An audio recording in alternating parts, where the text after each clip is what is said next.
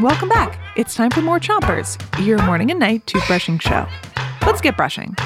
Start on the top of your mouth on one side and brush all the way back to your molars. Three, two, one, brush. It's Pets Week, and tonight we have more riddles about our animal friends. Here's your first one. This pet is very talkative and has colorful wings. It has a beak and claws, and sometimes it even sings. What pet is this? A parrot.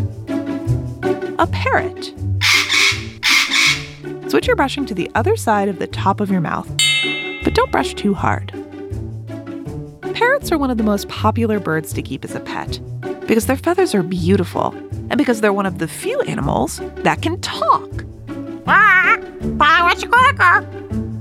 Parrots are good at mimicking, that is, copying, what the humans around them are saying. Parrots can also live for a very, very long time. So, before you ask your grown up for a parrot, make sure you're going to want it as a pet for a really long time. Even after you've graduated from high school and become a grown up yourself. Hello. Switch your brushing to the bottom of your mouth, then keep brushing.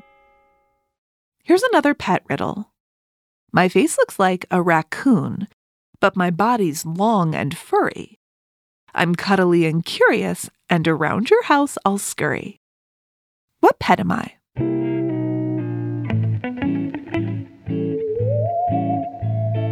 A ferret.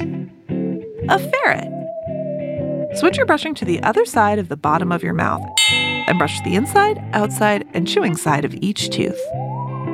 Ferrets are famously fun and funny pets. They're very curious animals that love to run around and play. They can even make friends with other animals, like cats and dogs and birds. And here's a funny ferret fact if you have a group of ferrets, so more than one ferret, it's called a business. A business of ferrets. but before you go starting a ferret business, keep in mind taking good care of ferrets is hard work, so they're a better pet for grown-ups. That's it for Chompers tonight, but come back tomorrow to learn more about pets. Until then, three, two, one, spit. Chompers is a production of Gimlet Media.